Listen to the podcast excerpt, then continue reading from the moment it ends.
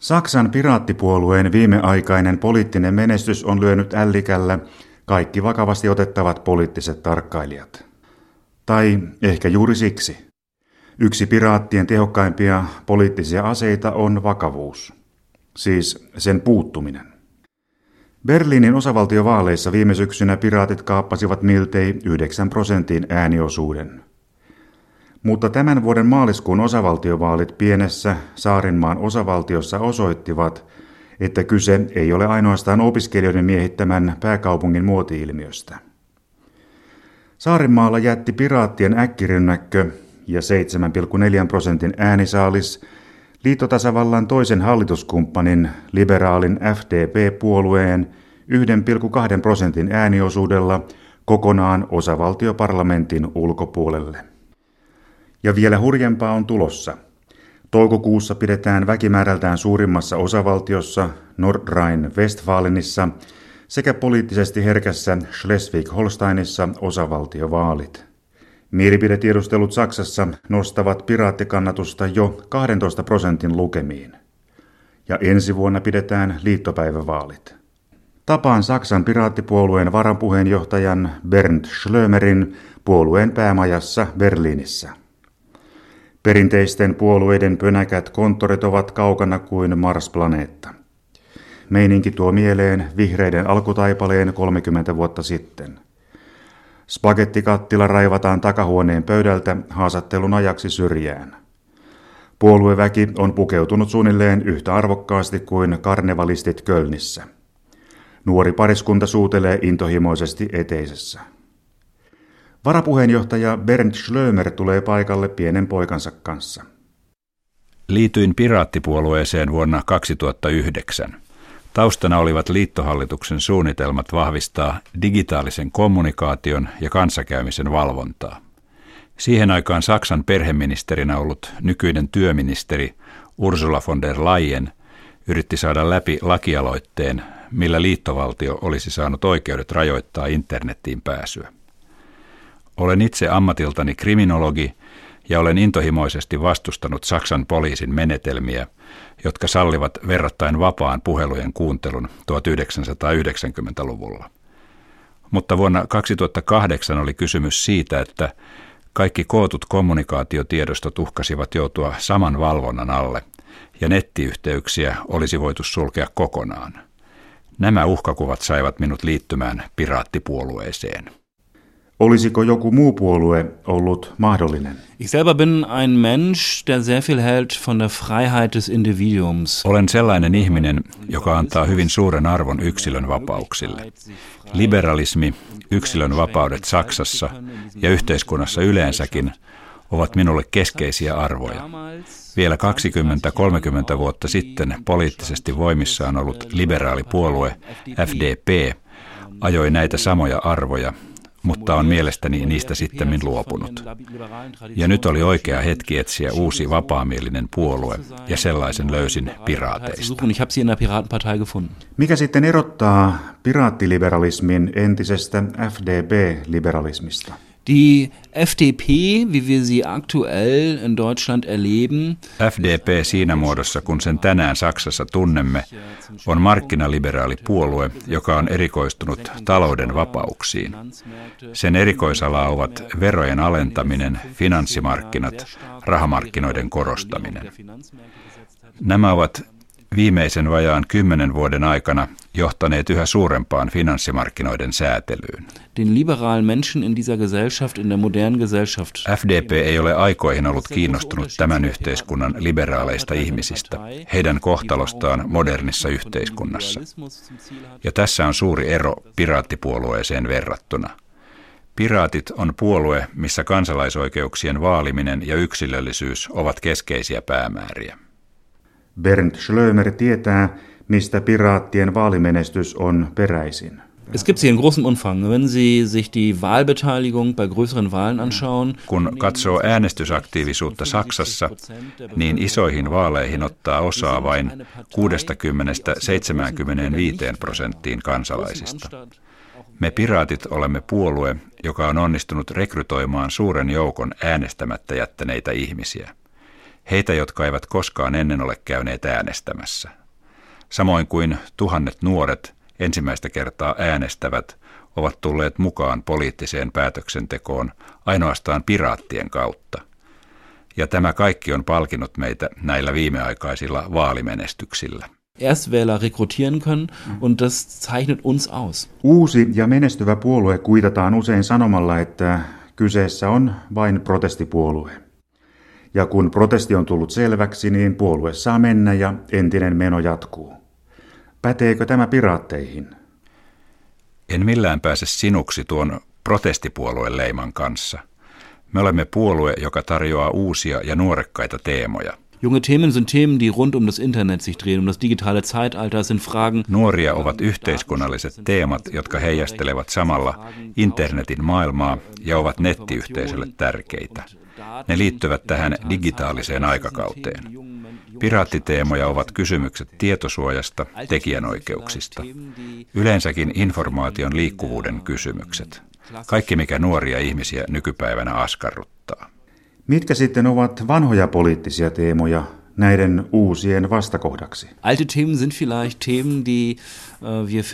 Vanhoja teemoja ovat klassiset politiikan kysymykset, kuten turvallisuuspolitiikka, vero- ja finanssipolitiikka. No, eivät ne oikeastaan ole vanhoja, vaan klassisia teemoja, joilla muut puolueet yrittävät profiloitua.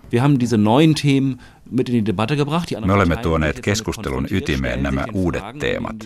Siksi vanhat puolueet ovat asettuneet näiden asioiden kanssa ristiriitaan ja kysyvät ja kyseenalaistavat nyt piraattien esiin nostamat aiheet.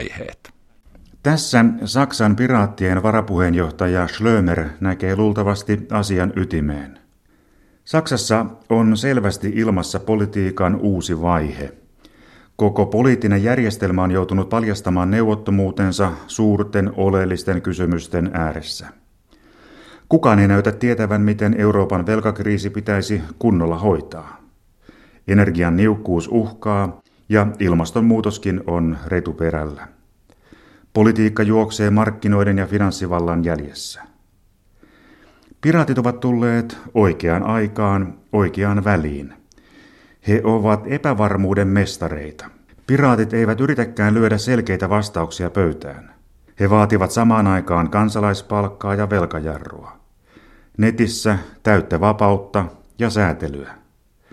Kukaan ei yritäkään olla toisia viisaampi. Kaikki saavat osallistua. Sen kun aukaisee läppärin kannen.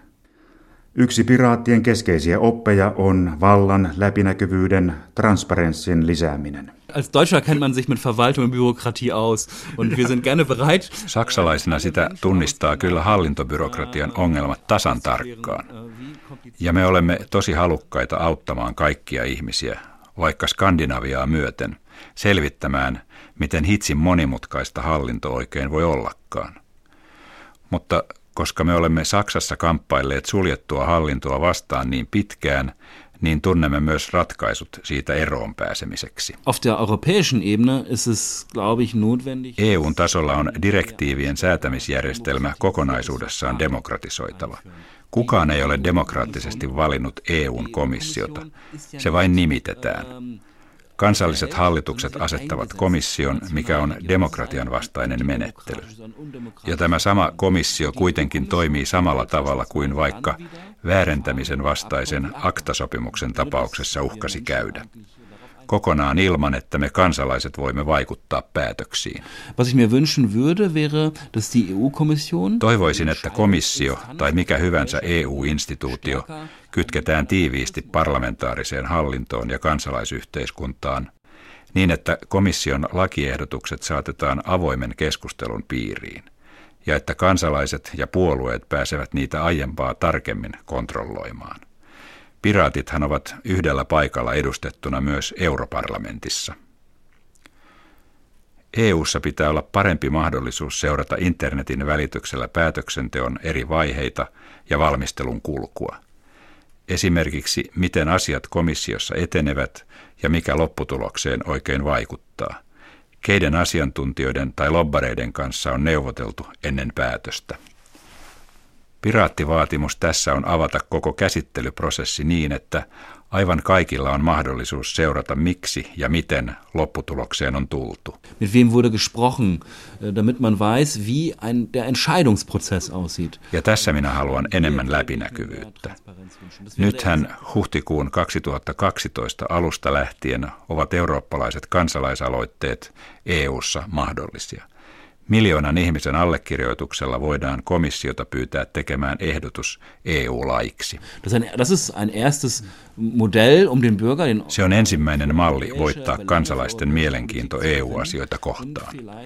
Muuten jää laajalle 480 miljoonan eurooppalaisen joukolle tämä suprataso, päästä digitaalisia verkkoja ja internettiä myöten lähestymään todellista demokratiaa. Se avaa kansalaisille viimeinkin mahdollisuuden suoraan yhteyteen päätöksentekoon. Saksan piraatit ovat siis protestipuolue, mutta omasta mielestään he eivät ole sitä, vaikka suorastaan etsivät protestijäseniä.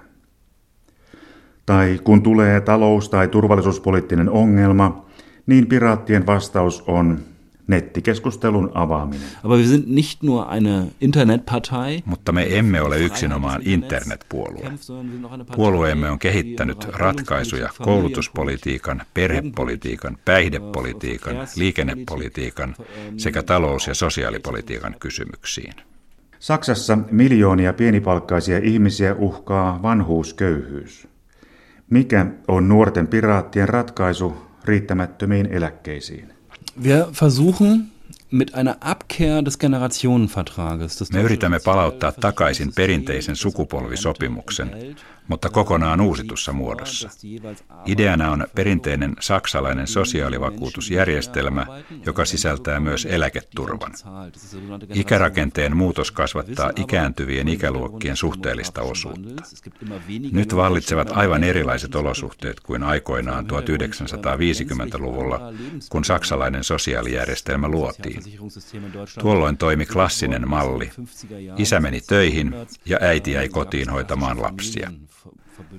Me piraatit yritämme uudistaa sukupolvisopimuksen ja linjata sen sillä tavalla, että jokaiselle ihmiselle Saksassa taataan tietty summa rahaa, mikä riittää välttämättömään toimeentuloon.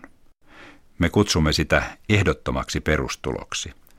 Toivomme, että tulevaisuudessa se tulee ratkaisemaan muun muassa kuvatun kaltaisen vanhuusköyhyyden ja liian alhaisten eläkkeiden ongelman. Piraatit haluavat nyt muuttaa koko perusoletuksen.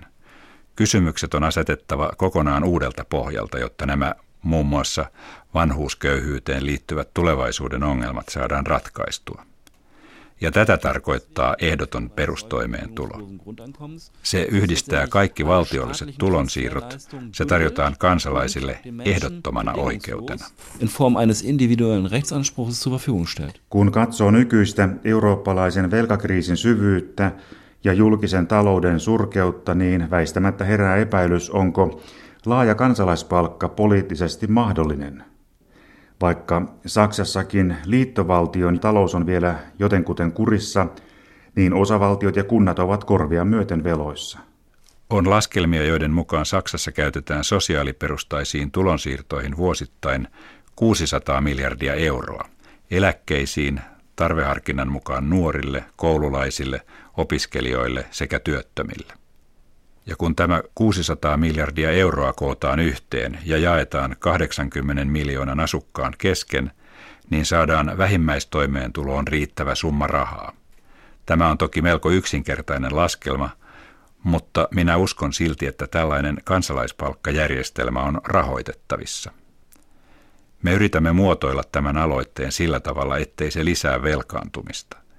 Me olemme toki juuri se nuori sukupolvi, joka joudumme kasvokkain Saksan 2000 miljardin euron velkataakan kanssa. Circa 600 Milliarden Euro an Sozialleistungen transferiert werden.